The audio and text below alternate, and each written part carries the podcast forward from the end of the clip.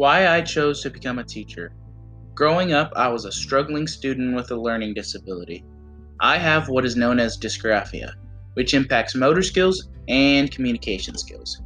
Unlike most people, I have a hard time getting my ideas out on paper, and I, but I can communicate much better orally. My teachers are the only reason why I'm here today, as a lot of them stay, took the extra time to stay after class in order to allow me to take tests orally, and which allowed me to go from a kid who failed math and English during his freshman year of high school to being a kid who was able to attend the University of Arkansas on a significant scholarship. When I first attended the University of Arkansas, I was a finance major who wanted to make a bunch of money in the stock market. I quickly realized that this was not my path, and my studies quickly turned south. Around the November of my sophomore year, I was a wreck. I hated everything I was studying and decided to look at my life and find the things I really cared about. The only two things that I've ever really cared about in school were history and sports.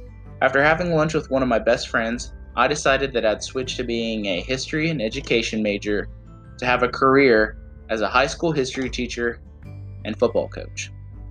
Despite struggling in school, I was always able to do pretty well in history.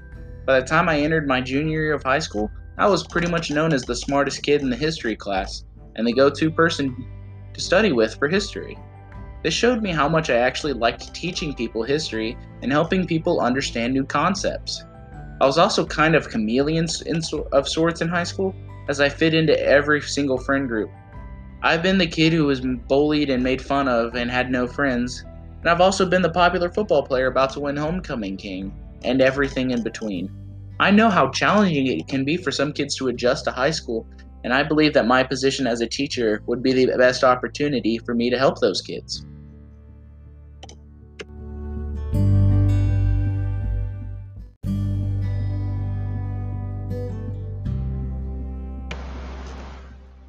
And growing up in a small Texas town where football was a religion, a lot of my time was spent around coaches.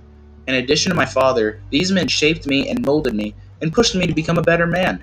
I want to be able to impact kids' lives similarly and hopefully guide them away from the mistakes that I made while growing up.